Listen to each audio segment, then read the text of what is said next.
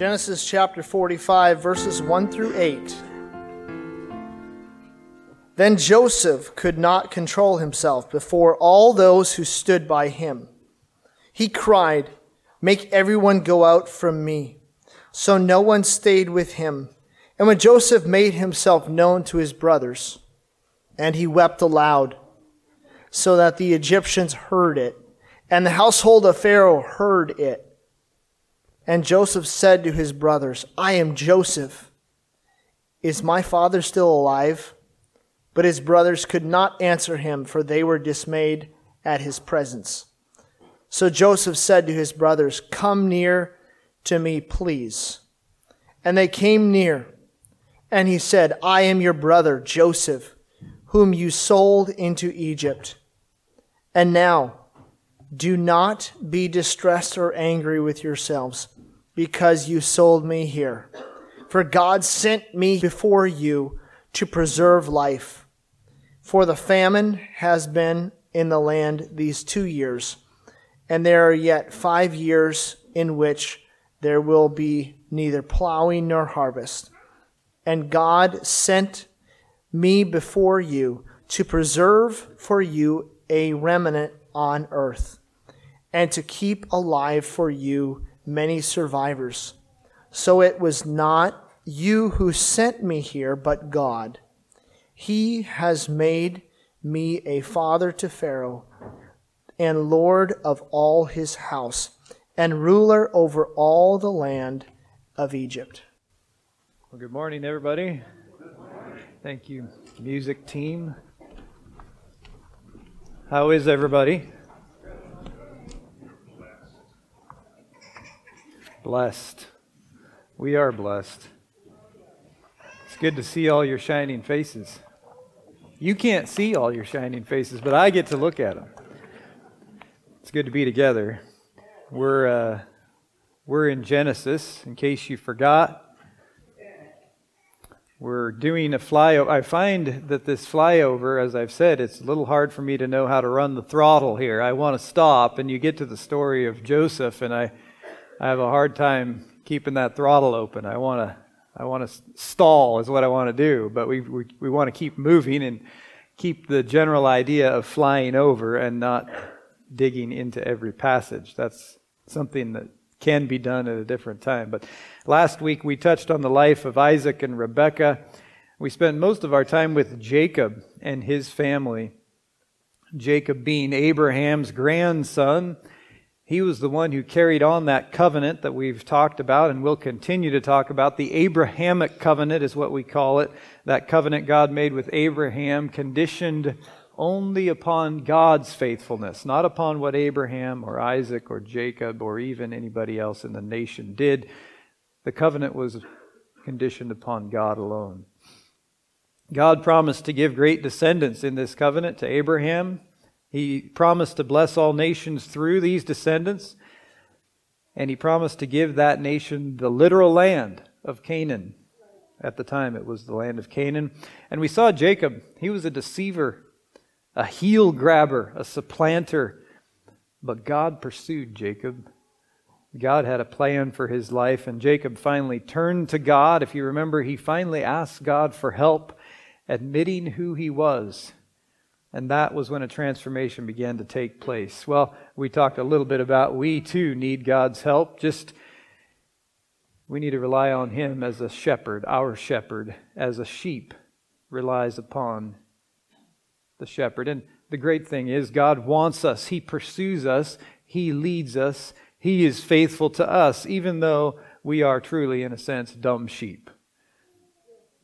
But we want to respond to that, to that calling, to that faithfulness with dependence, dependence upon the shepherd. Well, we're starting in chapter 37 today of Genesis. You can, you can open your Bibles there, and we'll move from there all the way through the end of the book. But let's ask the Lord before we jump in to be, to be with us. God, you are with us.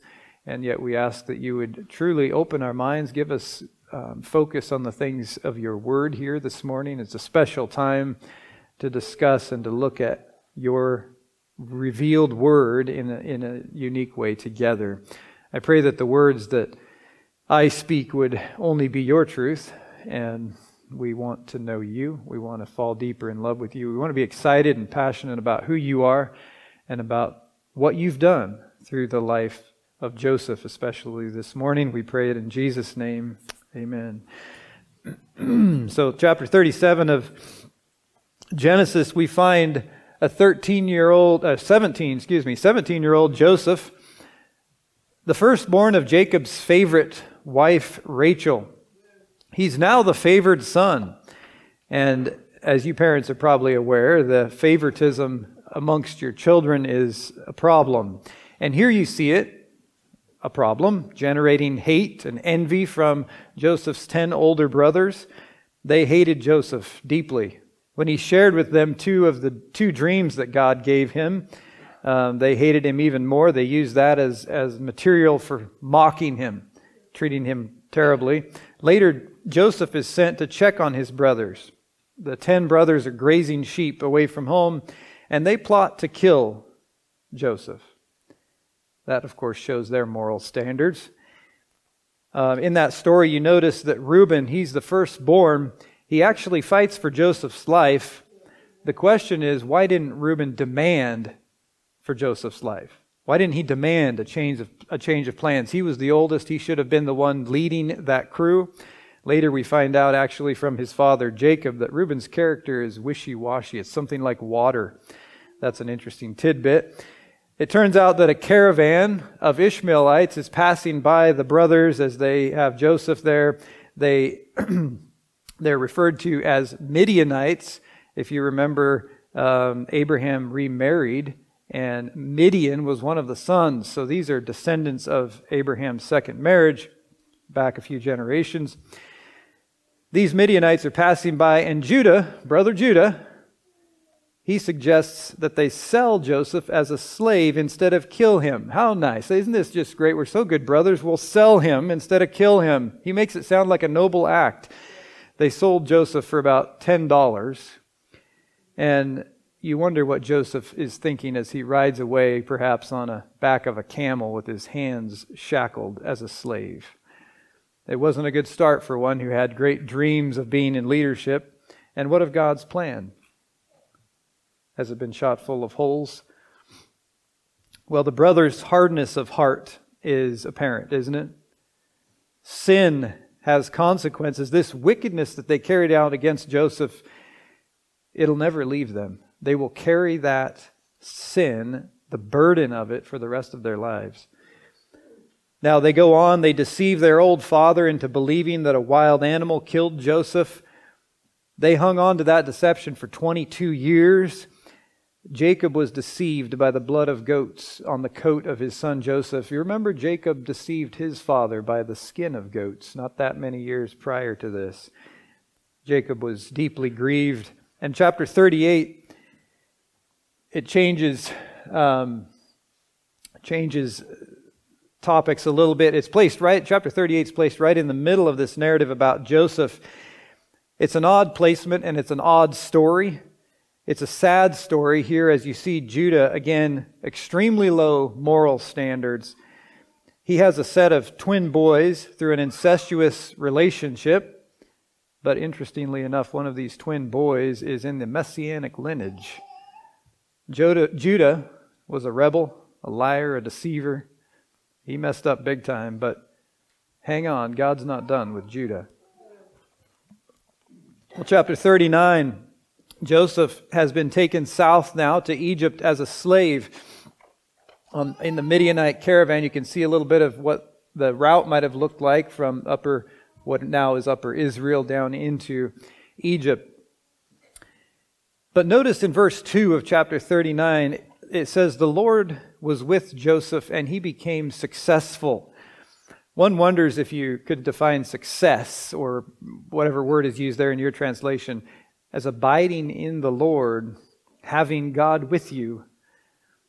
Joseph was sold to Potiphar, captain of the king's guard, and before long he was in charge of all of Potiphar's house. We don't know much about Potiphar's story, but we do know that Joseph resisted evil when it presented, him, presented itself. Joseph refused the advances of Potiphar's wife in that situation. You know, we live in a society, you can look at that story in more detail if you've never read it before, but we live in a society that seems to promote the excitement of sin, and really, who can resist it? Everyone gives in here and there. Well, Joseph lived in an even more pagan society, believe it or not, more corrupt, more immoral, and he resist, resisted the devil. He resisted temptation. In fact, he ran. Now, that wasn't cowardice. Running wasn't cowardice in this situation, it was courage. 2 Timothy 2 2 says, Flee from youthful passions. And you know what happened to Joseph? He went to prison for it. I can't help thinking of the contrasting stories of his ancestors. That's Joseph's ancestors. You remember Jacob and Rachel, Isaac, and Rebekah, and others who took things into their own hands. Remember those stories? We looked at them briefly recently here, but Joseph had a dream from God that destined him for greatness.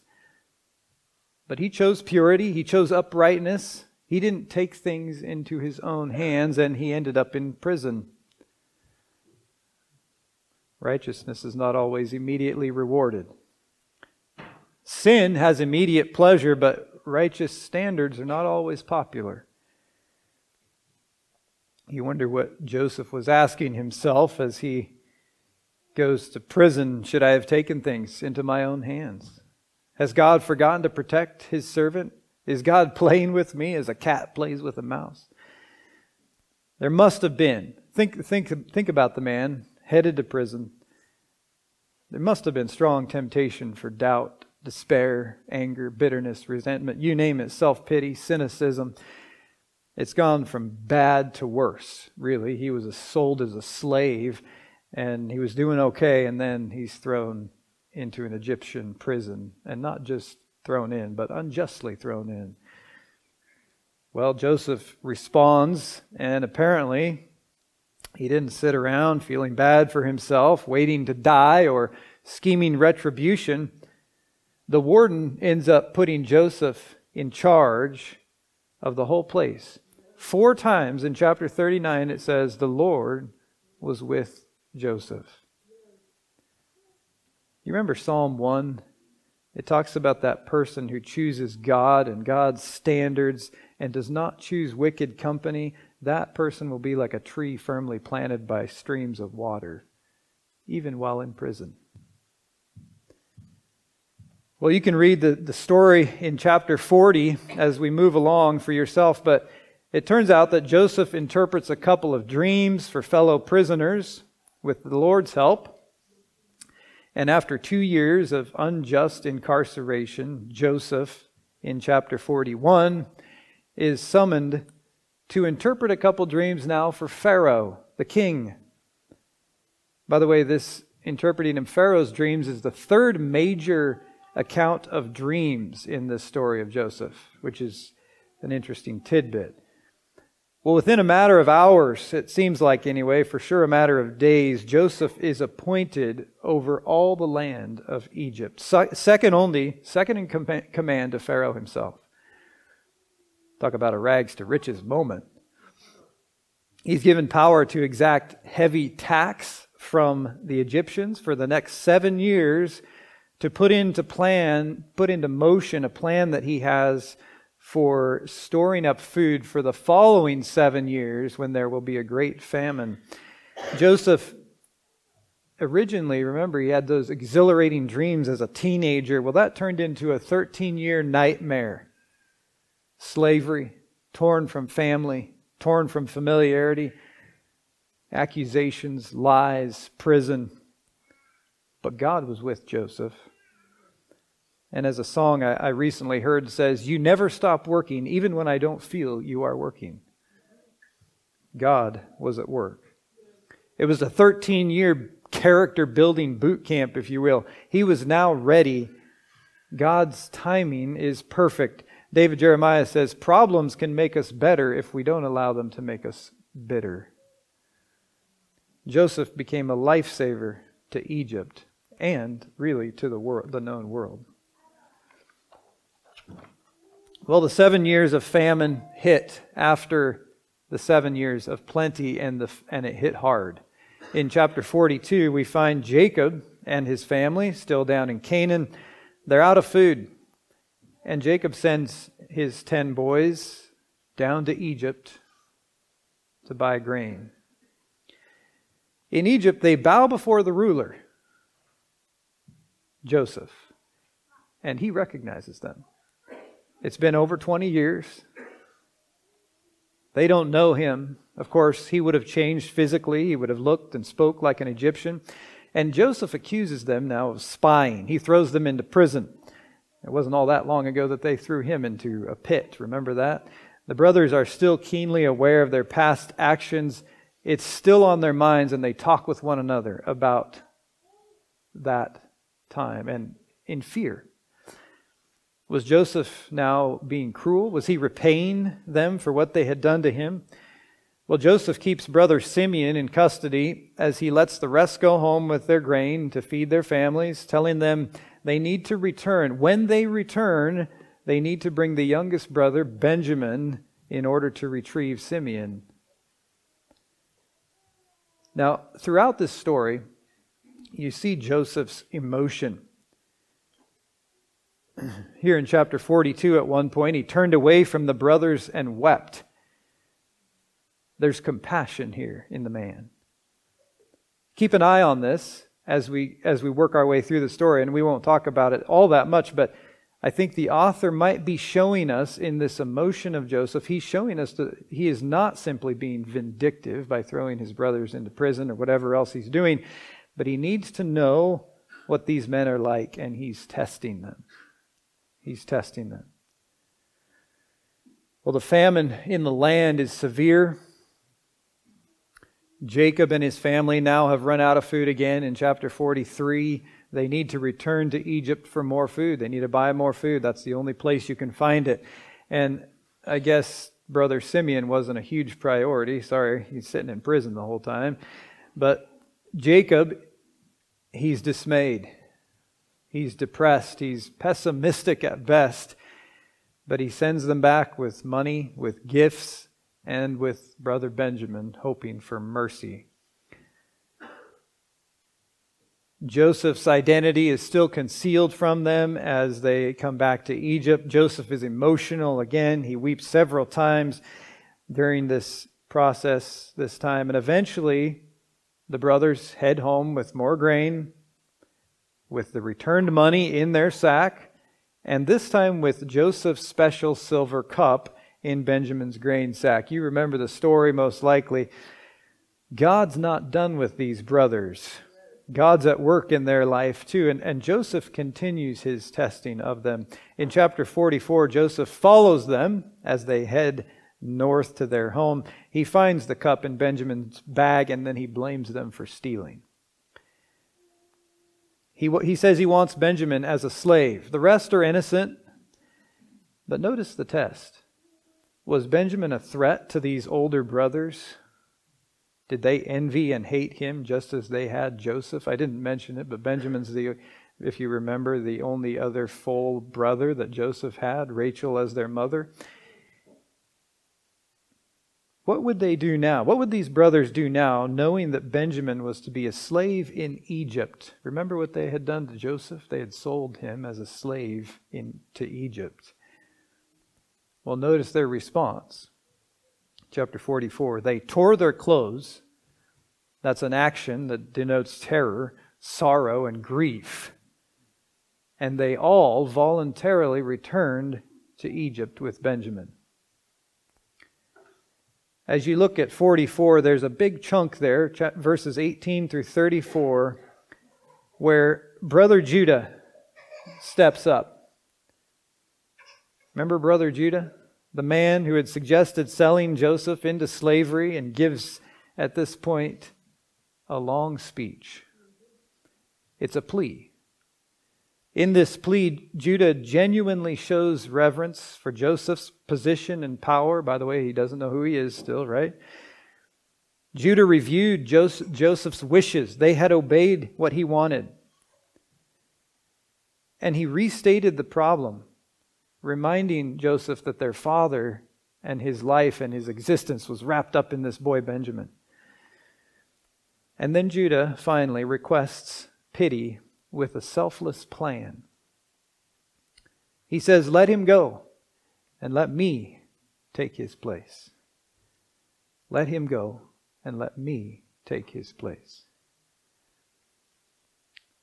Is that the same man we saw back there in chapter 38, that terrible chapter that I think part of the reason it's in there, it highlights Judah's ungodliness and sin. Is this the same man that sold Joseph into slavery? I don't think it is. I think we're seeing a heart change in the brothers and specifically in Judah. Recognition of their past, repentance from evil. God had been pursuing these guys too. Importantly, we need to note that the dynasty of the nation of Israel, the future dynasty years down the road, which culminated in Jesus' coming, the Messiah, would come through the line of Judah. Now, Judah didn't deserve that, but I think he had a repentant heart. I think Judah had a repentant heart. It does point to the massive importance of repentance, confessing and admitting our sin, and then changing. Proverbs 28:13 says the one who conceals his sin will not prosper but whoever confesses and renounces them will find mercy.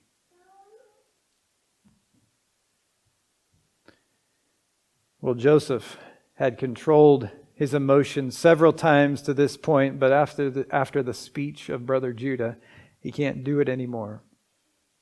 The testing had revealed what he had hoped to see in his brothers. I'm sure he sends everyone out of the room.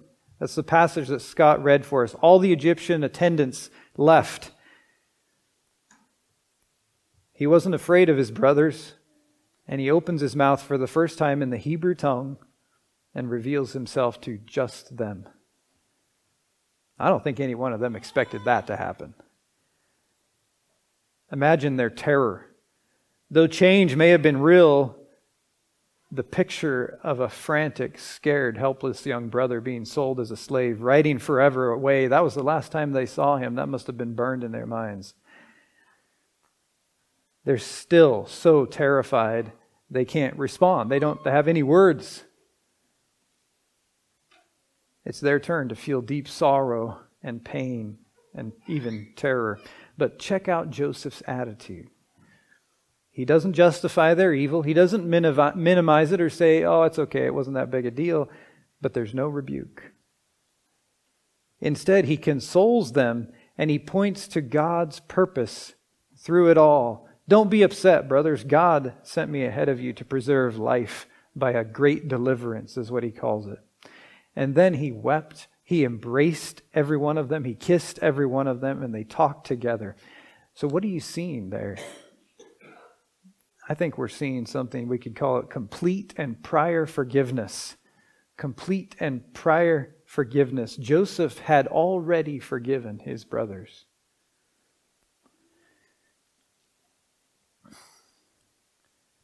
In chapter 46, Jacob, Father Jacob, is revived knowing that Joseph is still alive after 22 years thinking he was dead.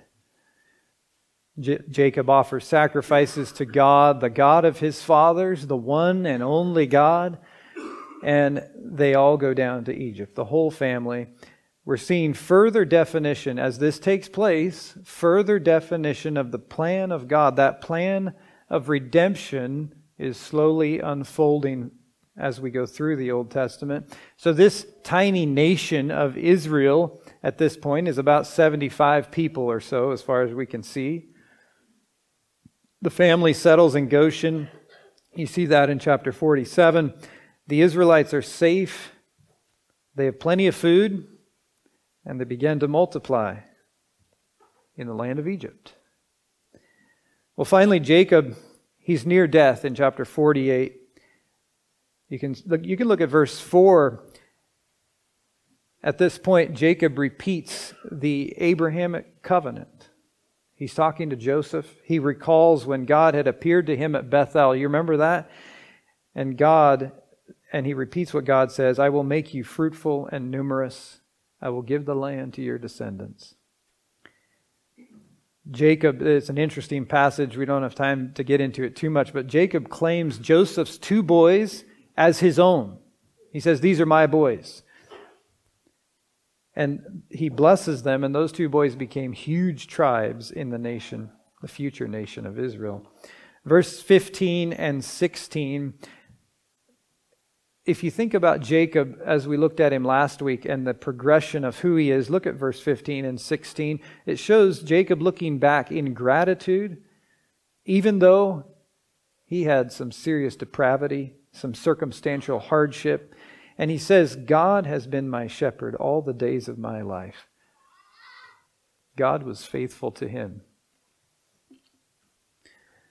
Well, most of chapter 49, as we come to the end of the book, most of chapter 49 is devoted to Father Jacob blessing and really prophesying over his 12 sons. And you can look at those later. There's some, it'd be interesting to study out every one. You can note Judah in specific.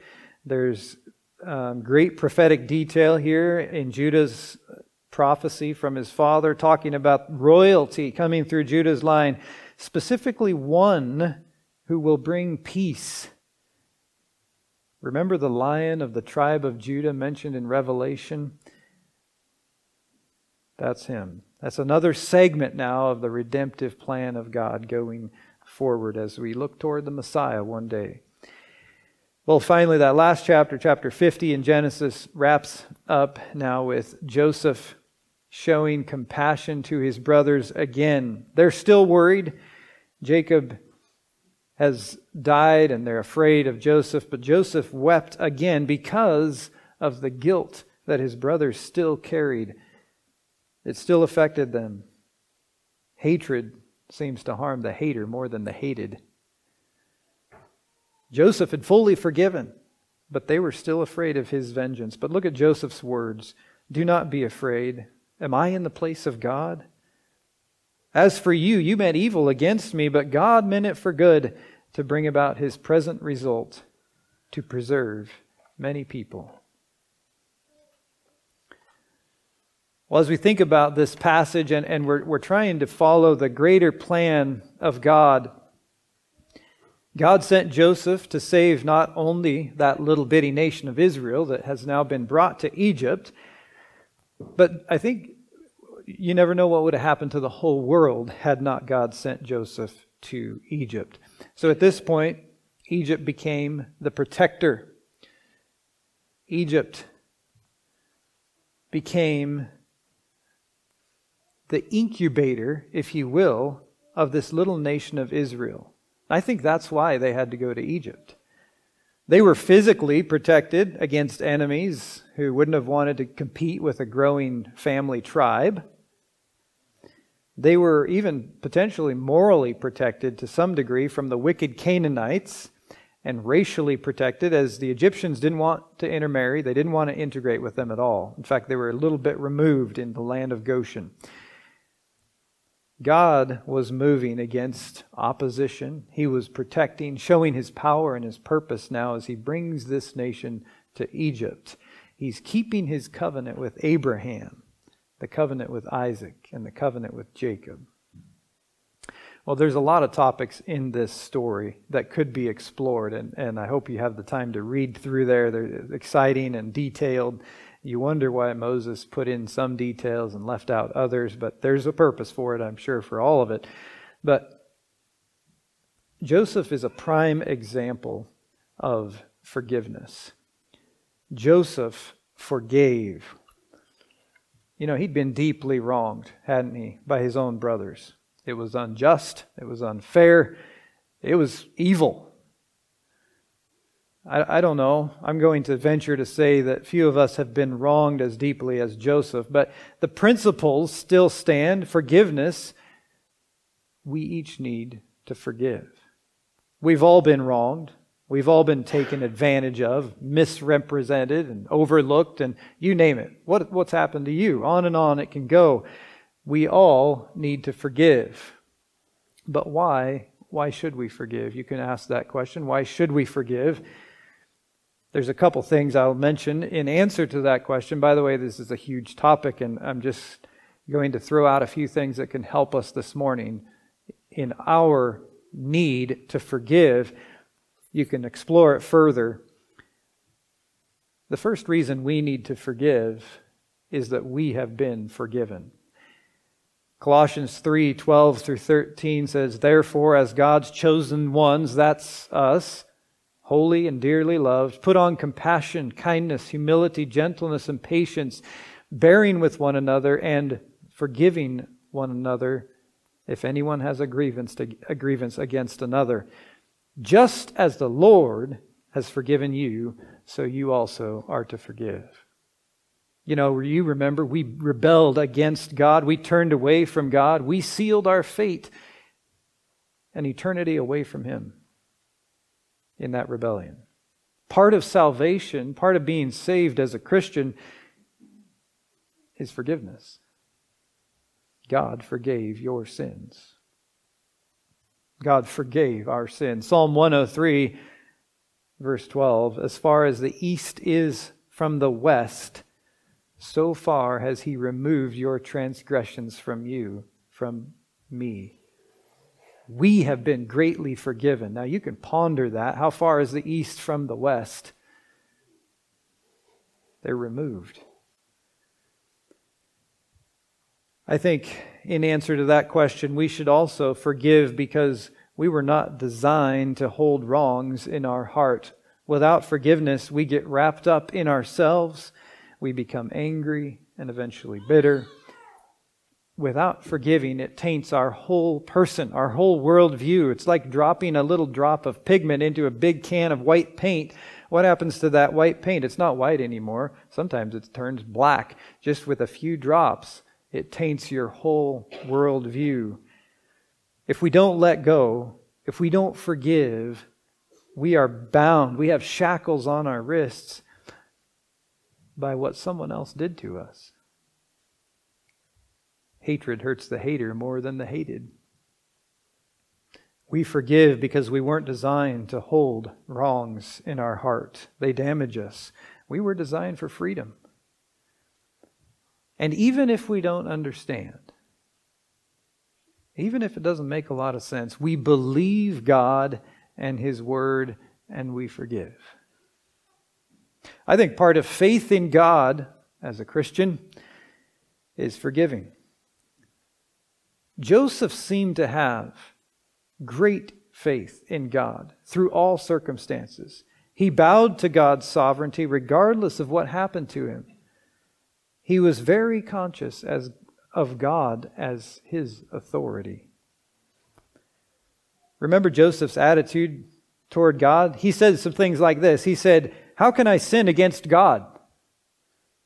He said, I can't reveal your dreams to you, but God can.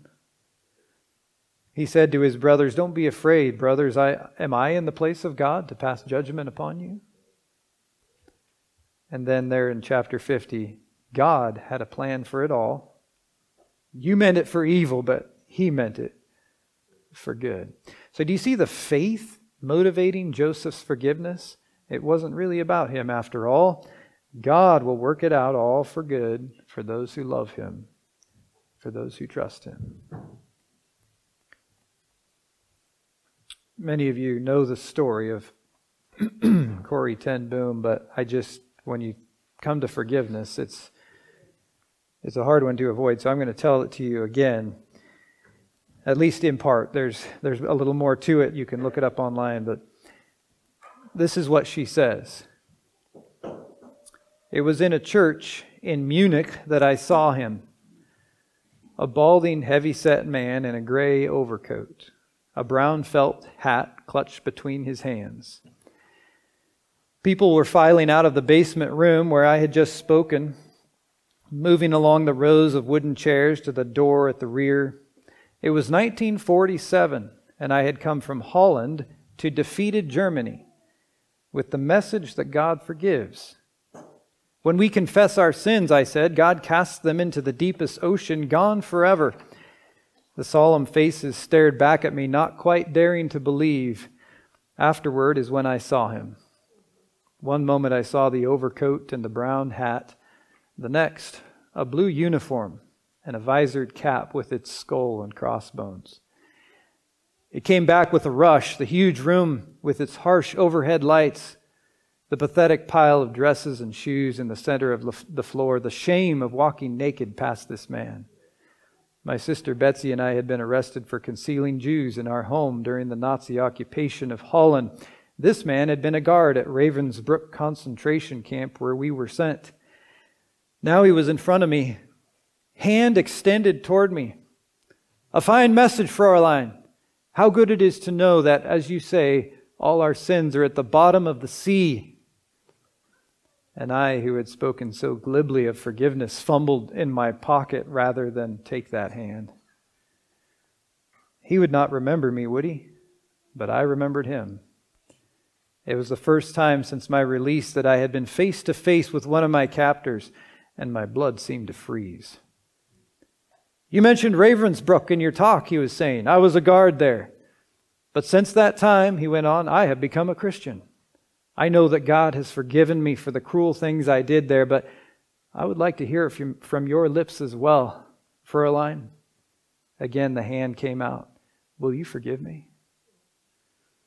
And as I stood there, I whose sins had every day been forgiven and could not. Betsy had died in that place. Could he erase her slow, terrible death simply for the asking? It could not have been many seconds that he stood there, hand held out, but to me it seemed like hours as I wrestled with the most difficult thing I had ever had to do. For I had to do it. I knew that. The message that God forgives has a prior condition that we forgive those who have injured us. Jesus said, If you do not forgive men their trespasses, neither will your Father in heaven forgive your trespasses. I knew it not only as a commandment of God, but as a daily experience. Since the end of the war, I had a home in Holland for victims of Nazi brutality. Those who were able to forgive their former enemies were also able to return to the outside world and rebuild their lives no matter what the physical scars were.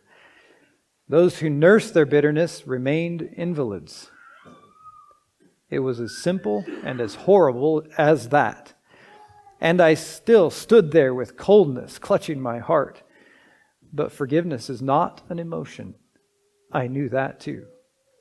Forgiveness is an act of the will, and the will can function regardless of the temperature of the heart. Jesus, help me, I prayed. I can lift my hand. I can do that much. You supply the feeling. And so, woodenly, mechanically, I thrust my hand into the one stretched out to me and as I did, an incredible thing took place. The current started in my shoulder, raced down my arm, sprang into our joined hands, and then this healing warmth seemed to flood my whole being, bringing tears to my eyes. I forgive you, brother, I cried. For a long moment, we grasped each other's hands, the former guard and the former prisoner. I had never known God's love so intensely as I did right then.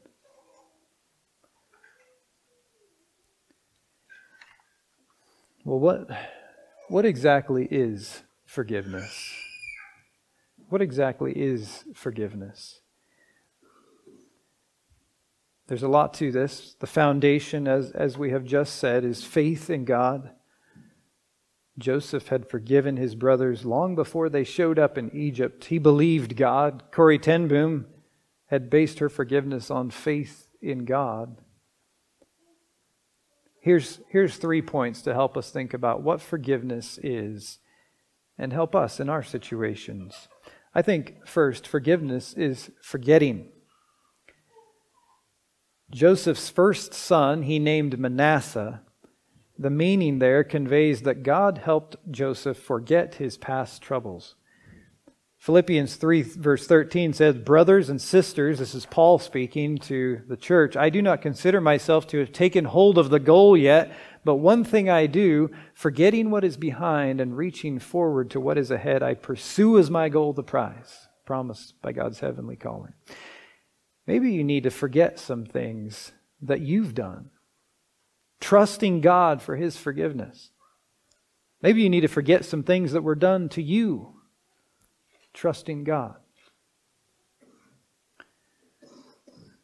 Don't set a reminder on your phone. Take the string off of your finger and forget. Now, I don't mean that you will never be cognitively aware of that wrong again, that you somehow have to force yourself never to remember, but it's as if the, the offense, as if the sin has been fully forgotten. What is forgiveness? The second thing is forgiveness is letting go, letting go of control.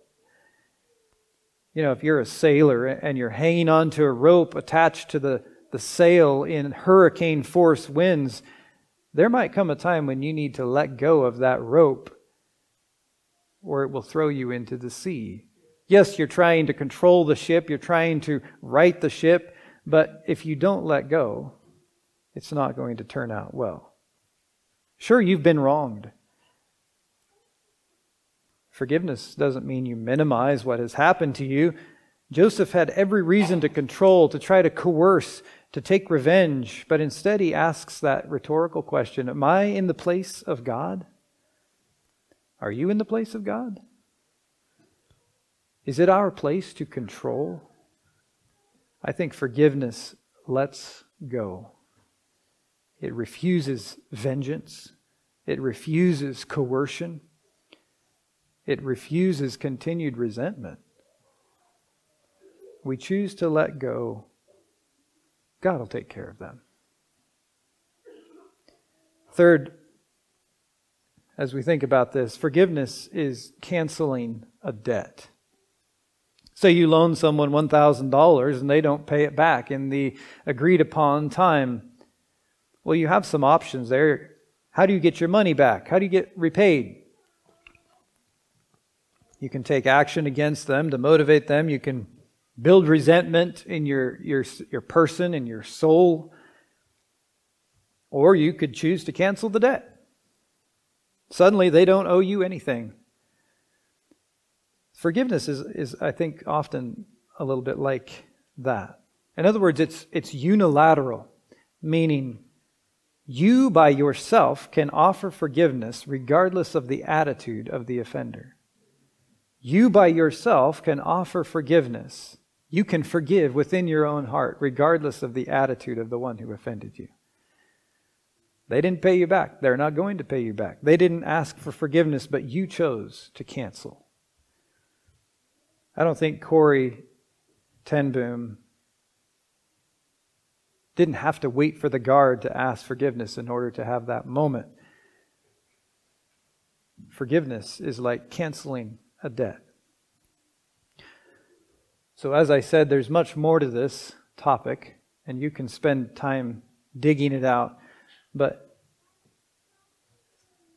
for your own sake, for each of our own sake, take a moment and reflect. Is there somebody you need to forgive? Have you forgiven him? Have you forgiven her? Have you forgiven them? Ask God for help. You're going to need it. And forgive.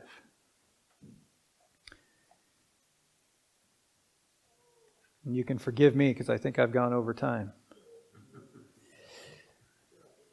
Next week we'll be in the first half, Lord willing, of Exodus, probably go through chapters 15, 1 through 15.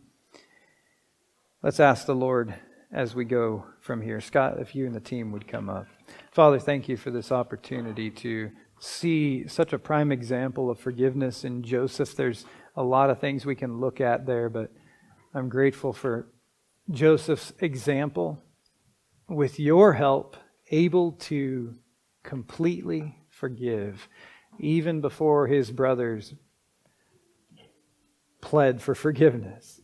He forgave. And I don't know, God. I know there's things in my life that I, I don't want, really want to let go of. I don't really want to forgive. It's easier to think about them and be resentful and angry or whatever it is. And I pray, God, that you would help us drudge those things up and truly forgive. And I'm, I'm thankful that you are with us and that you help us forgive. And we can do that because you forgave us. A greater debt than we will ever have to forgive someone else. And I, I just pray for strength and focus as we walk through forgiveness and as we, we, we do it in hope, too, God, that you will provide freedom and joy and relationship betterment on the other side of forgiveness. We know that will be the case in hope and in faith in you. Be with each one as we reflect. Where in our life can we forgive? We want to do it. We just pray it in Jesus' name now.